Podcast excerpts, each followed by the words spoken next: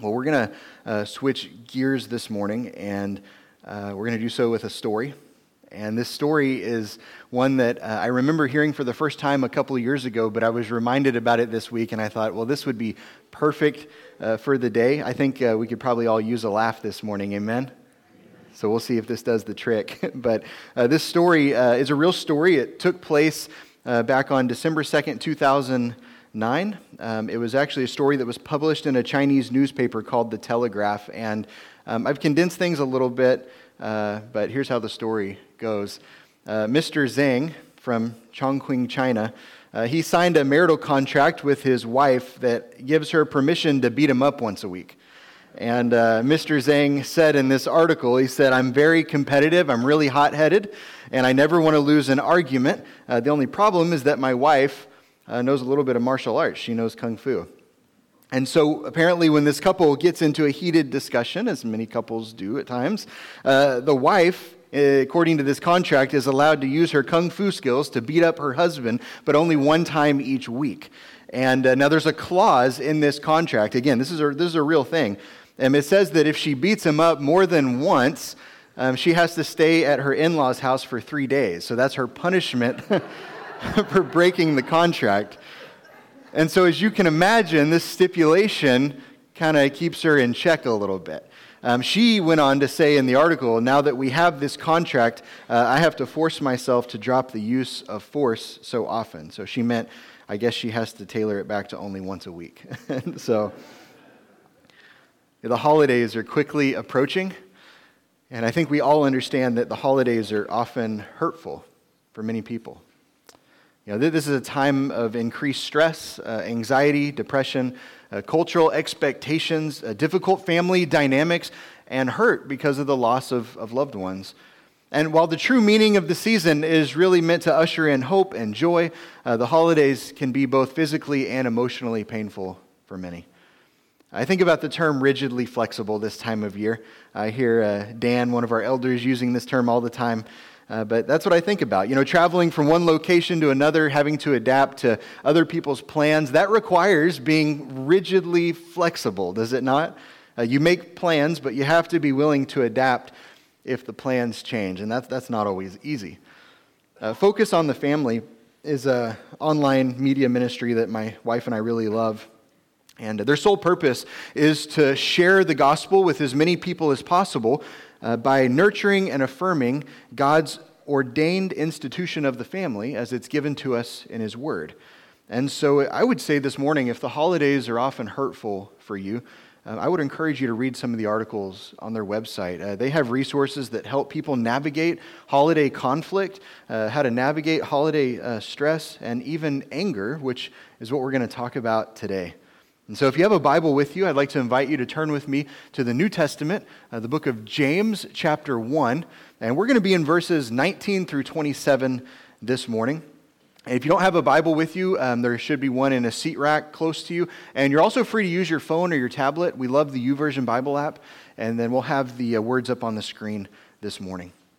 And so I'm going to read this passage in its entirety, and then we'll go back and break it down into different sections and talk about some application for our lives today. So, James chapter 1, uh, beginning in verse 19, this is what we read. Understand this, my dear brothers and sisters. You must all be quick to listen, slow to speak, and slow to get angry. Human anger does not produce the righteousness God desires. So get rid of all the filth and evil in your lives and humbly accept the word God has planted in your hearts, for it has the power to save your souls. But don't just listen to God's word. You must do what it says. Otherwise, you're only fooling yourselves. For if you listen to the word and don't obey, it's like glancing at your face in a mirror. You see yourself, walk away, and forget what you look like. But if you look carefully into the perfect law that sets you free, and if you do what it says and don't forget what you heard, then God will bless you for doing it. If you claim to be religious, but don't control your tongue. You're fooling yourself, and your religion is worthless. Pure and genuine religion in the sight of God the Father means caring for orphans and widows in their distress and refusing to let the world corrupt you. So, most Bible scholars agree that the author of this letter um, is James, the brother of Jesus.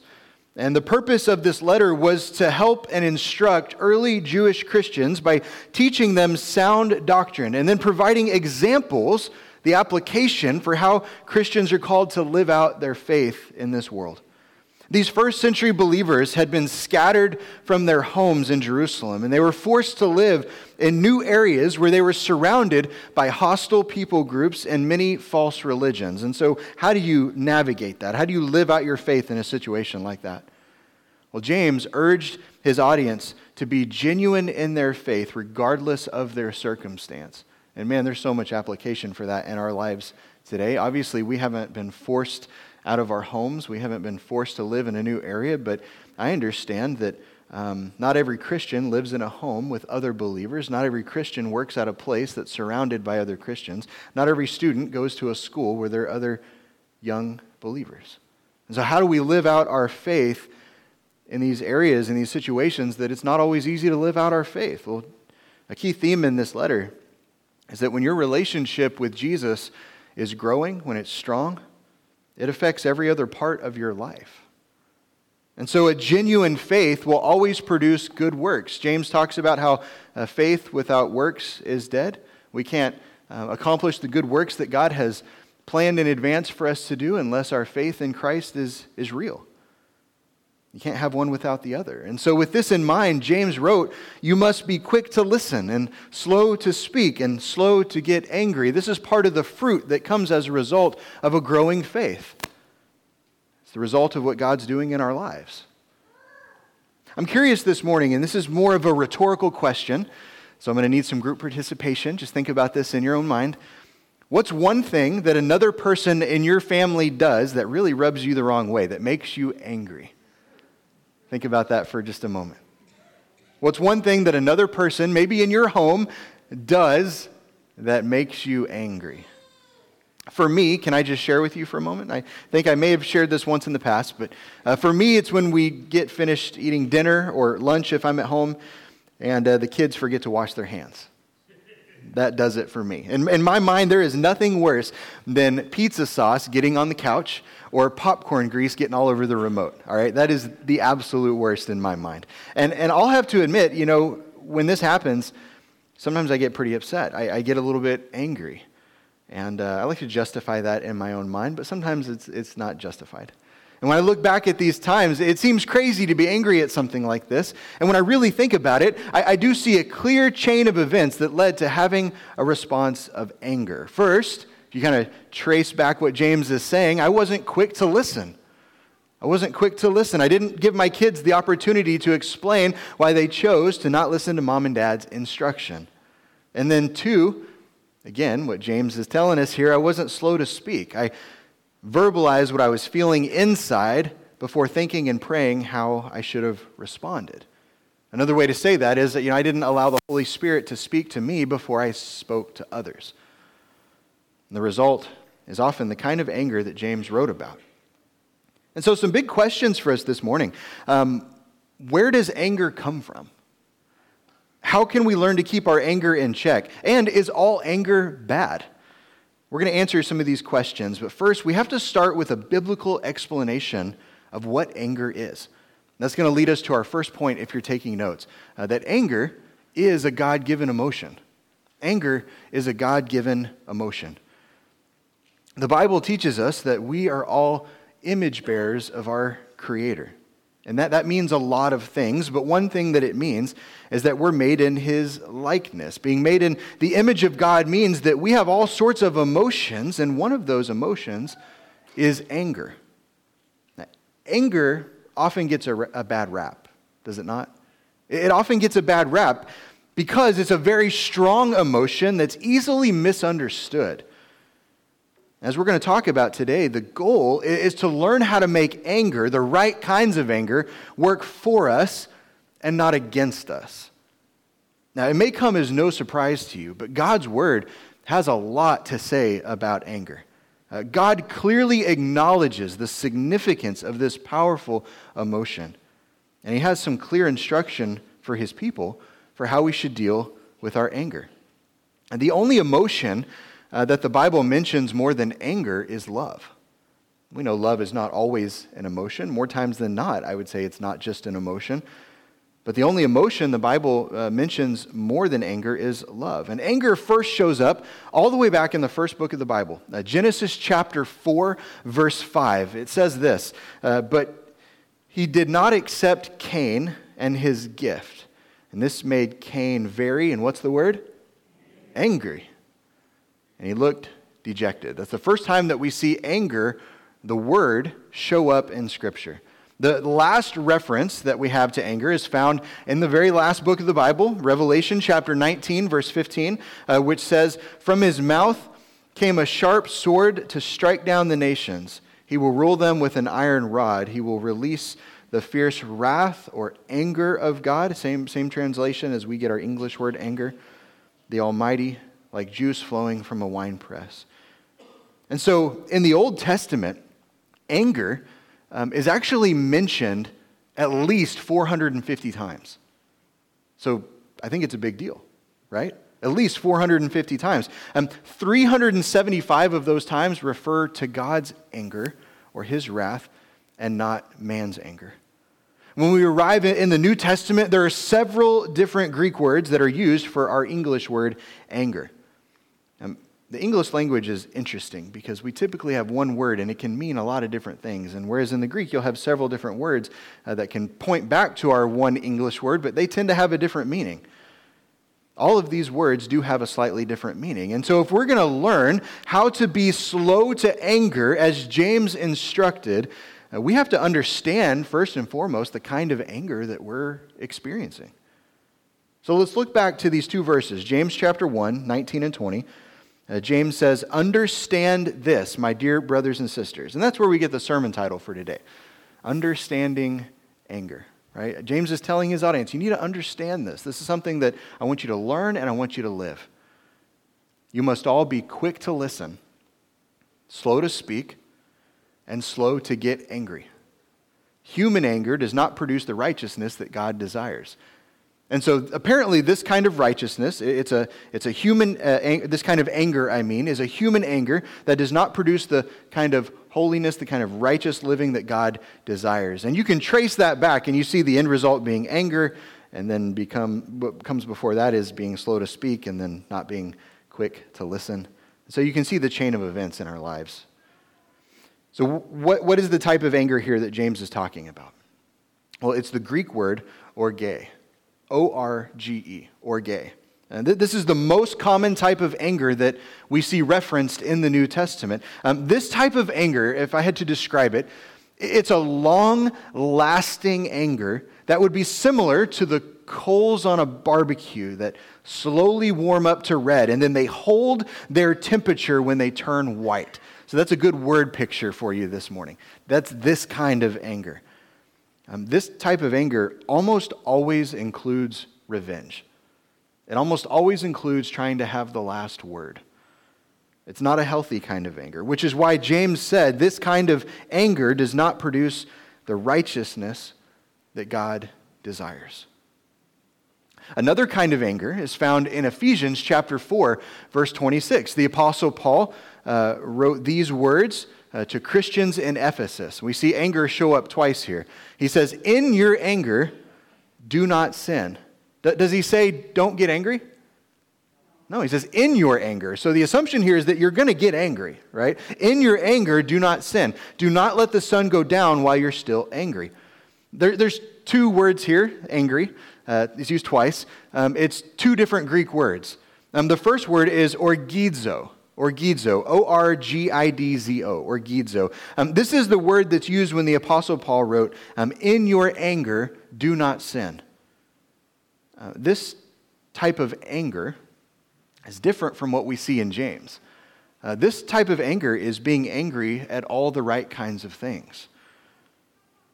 It's positive when it's inspired by God. Uh, it's being angry at sin being angry at evil or injustice in the world.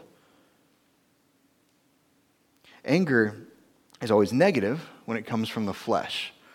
uh, unnecessarily lashing out at others rather than controlling your emotions. And so Paul was reminding his audience that while anger is a God given emotion, right, we're all going to experience anger. He's saying, in your anger, do not sin. In your anger, even the right kinds of anger, don't sin. We want anger to work for us and not against us. So he took things a step further by using the Greek word uh, paragismos Paragismos. Uh, he wrote, Don't let the sun go down while you're still angry. We always refer to this in premarital counseling. This is a great place to go. It's a great biblical uh, truth, principle that can help build strong, godly marriages. Don't let the sun go down while you're still angry. Again, this is the kind of anger that we're encouraged to have anger that's provoked by hurt um, or injustice in the world. But even when you're angry at the right kinds of things, you should never allow the sun to go down while you're still angry. Why is that? Well, there's several reasons, but one, it opens the door for Satan to work in our lives to affect our lives. It, it allows the anger, anger that we're feeling to take root in our lives, to grow, and to develop into something that God never intended for it to be. God allows us to experience anger for a number of reasons. One is because there are certain kinds of anger that we should have towards certain situations. We should be angry about certain things. But we should never allow our anger to take over our lives. In your anger, do not sin. Do not let the sun go down while you're still angry. And so, again, anger is a God given emotion, but it's important to understand what kind of anger you're experiencing. Are you orge angry? You know, the kind of anger that wants to lash out, to get revenge, to have the last word in a fight? Or are you orgizo angry? The kind of anger you feel towards evil and injustice in the world. And so, regardless of the kind of anger that we feel, doesn't matter what kind it is, um, we should never allow our anger to turn into sin. We should do everything that we can with God's help to resolve the issue before the sun goes down. And so, for some of you, that may mean having a conversation, a crucial conversation is what I like to call them. These are the conversations that are not always easy, but they're crucial, they're necessary. And I've, I, have i have found that when you engage in these crucial conversations and you do it in a biblical way, um, God honors that. He blesses that. You come out on the other side um, reassured that God is working. You have a renewed sense of joy and hope in your life. And so, for some of you, you may need to have one of those crucial conversations with someone today before the sun goes down. Don't allow the sun to go down while you're still angry. Number two, if you're taking notes, Anger is often a warning telling me to stop, look, and listen. It's often a warning telling me to stop, look, and listen. And so we know that, that anger is what's called a secondary emotion. What, what does that mean? It's a secondary emotion. That means it's usually experienced in response to a primary emotion like pain, hurt, uh, fear, or, or disappointment right? You're walking in your house and you don't have shoes on and you stub your toe on the corner and man, you get you lash out in anger. It hurts so bad. You didn't just get angry for the sake of being angry. No, that anger came from somewhere. It came from pain. It came from hurt, right? So it's a secondary emotion um, that we experience as a result of that primary emotion that is the foundation. Just below the surface of your anger is the primary emotion that God wants to address. The difficult part about controlling our anger is that um, it's usually the first emotion that we see when we experience that, that primary emotion, like one of the ones I just mentioned. And so I would say that anger is an emotion that God wants to use to get our attention, to make us more aware of the opportunities that He's put in front of us uh, to learn, to grow, to mature, to make significant changes in our lives for the good. Anger is an emotion that has tremendous potential for both good and evil. And this is why we need to understand it and make it work for us and not against us, for God's glory and for our good. Growing up, I was a pretty angry kid at times. I remember my mom saying no uh, on several occasions when I wanted a new toy at the store. And then in my anger, I would throw my entire self flat to the floor and I would have to be uh, dragged out to the car against my own free will. Wonder if that happened to anybody else.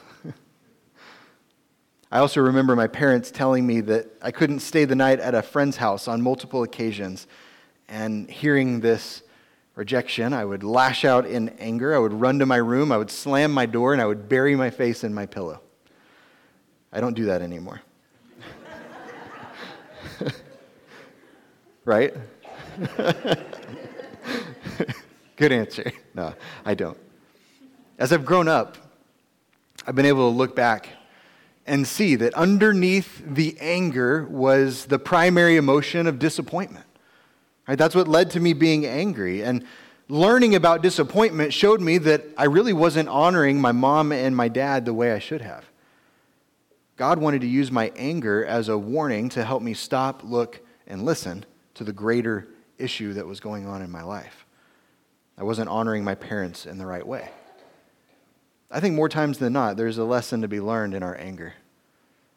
The anger that we experience is kind of like a smoke detector. It lets us know that there's a greater problem. Right? You pull the alarm, or someone else pulls the alarm, you hear it go off. The main issue isn't the annoying noise, is it? No, there's, there's something else happening. And it's the same thing with our anger. The anger is kind of the annoying noise. there's something else going on underneath the surface. I've found that when I'm angry at another person, God is usually trying to help me address a deeper issue. There's almost always something going on underneath the surface. And so, the question that I have for you today is this Are you going to allow God to help you address whatever that is? Are you going to be honest about that? Will you stop, look, and listen as God works on the deepest parts of your life, molding you into the person that He's created you to be. Again, that may require one of those crucial conversations with somebody. It may start with an apology and a request of forgiveness. And when God works on our lives, it's never comfortable, is it? I would say if you're following Jesus, if you say that you're following Jesus, but you're not noticing any kind of change in your life, you may not be following Jesus. And that's the case in this area as well. Number three, if you're taking notes, I can choose to spend or invest my anger. I can choose to spend or invest my anger. So we've kind of established anger is a very powerful emotion. We, we can choose to spend or invest it. When we choose to direct our anger in healthy, positive, and constructive ways, and when we choose to communicate it first and foremost in biblically consistent ways, we're able to solve problems, to increase trust with other people, and deepen our relationship with God and others. Or we can allow our anger to control us. If the anger that you're experiencing goes unchecked, it will begin to take root in your life, eventually growing into something that God never intended for it to be. And I'll tell you what, when the roots, the, the roots grow and they grow strong, it's harder and harder to remove the problem. So, healthy anger involves open and honest and direct communication. It involves speaking the truth in love, as Ephesians 4 15 says. It involves investing the emotion of anger that God has given you to declare truth, to right wrongs, and to help yourself and others uh, become conformed to the image of Christ, as Romans 8:29 says. And so anger is, is often misunderstood and, as a result, wrongly used. But when we begin to understand that anger is a natural and normal response to a variety of life circumstances, that we should be angry about certain things, um, we can allow God to help us use this emotion for good. Anger is a God given emotion, it's intended to protect and help us grow as followers of Jesus. But anger is also that warning telling us to stop, look, and listen. Remember, it's a secondary emotion that's usually experienced in response to a primary emotion like hurt, pain, fear, or disappointment. And so maybe today, some of that work that you need to do is to try to figure out what's really going on underneath the surface. You may have carried anger and, and hurt with you for, for many years now. What's really going on underneath the surface? And will you be honest about that? Will you allow God to work on the deepest parts of your life? And will you rely, rely on the people that God's put in your life to speak truth into your life and to help highlight some of these things? We call that accountability. In our anger, we should allow God to work in our lives to address the greater issue. And finally, anger is an emotion that you know, we can choose to spend or invest. When we spend it, we, we allow our anger to control us, to get the best of us. When we invest it, we communicate it in biblically consistent ways. We, we solve problems, we increase trust, we deepen our relationship with God and others. And so, ideally, we would learn how to deal with our anger before it gets the best of us, right? But that's not always the case. we're human, we're sinners by nature and by choice. And so, we're going we're going to miss the mark. So, what's, what's some of the practical application here? Let me, let me give you four very quick things in closing. And we'll do so under this banner of a question How can I begin to address my anger? How can I begin to address my anger? And we'll have these up on the screen as well. Number one, it's important to recognize if anger is a problem for you. It's important to recognize is anger a problem for you? Are you denying, are you suppressing, or ignoring anger in your life? Do you express your anger in unhealthy and sinful ways, whether it's how you talk to your spouse or your kids or your coworkers or your neighbors. And I would say that unhealthy anger and sinful anger doesn't always have to be expressed outwardly, it can also be harbored internally. Maybe you're the kind of person that fights cold. You don't fight so hot and everybody sees it. You fight cold. You just store it up inside until one day, inevitably, it just, it just comes out. That's really the first step with, when it comes to dealing with it correctly. And number two, um, take it to the Lord in prayer. Take it to the Lord. Be honest with God about what's going on in your life. Uh, 2 Corinthians chapter 10, verse 5, the Apostle Paul encourages us to take thought, uh, to take every captive, I'm sorry, to take every thought captive in the obedience of Christ. Let me say that one more time. Paul encourages us to take every thought captive in obedience to Christ. So take your concerns, your frustrations, your fears, your anger to the Lord. Trust that He can help you through whatever it is that you're going through this season. Third, and this often I think is the hardest, but you have to accept responsibility for your anger. Instead of blaming others, you have to own it. Like, I get people are difficult, people are challenging. I understand that you know, living with however many people live with you under your roof is not always easy. But they are not responsible for your actions, and you're not responsible for theirs. You have to own your anger. You can't control how others treat you or talk to you, but you can control how you respond. The Bible tells us as far as it depends on you, seek to live at peace with everyone. Does that say as far as it depends on everybody else? No, it's as far as it depends on you. Seek to live at peace with others. And then finally, you're going to have to make a decision about who or what is going to have control. Will anger dominate and control your life, or with the help of the Holy Spirit, will you invest your anger in healthy ways? And so in prayer, ask God to help you invest it in the right ways. This is one of those messages that I think will affect people differently depending on where you're at in your life. What I want to encourage you not to do this morning is to look at the person next to you who has an anger problem and point the finger. It's so easy to do that. This is about you this morning, about what God's doing in and through your life and addressing maybe some of the more difficult things that you have not wanted to address. So, husbands and wives, none of this this morning. we're going to open the Word and we're going to allow it to go to work on our lives this week. Amen? I want to encourage you to go back and read James 1 if you have some free time. it would, shouldn't take long, and to pray about that, to ask God to reveal to you the areas in your life um, where maybe you're experiencing uh, the unrighteous kind of anger, a sinful kind of anger, and the areas where we need to be angry, the things that we need to be angry about, the evil, the injustice that we see in the world, and to have the correct response to those things. Amen?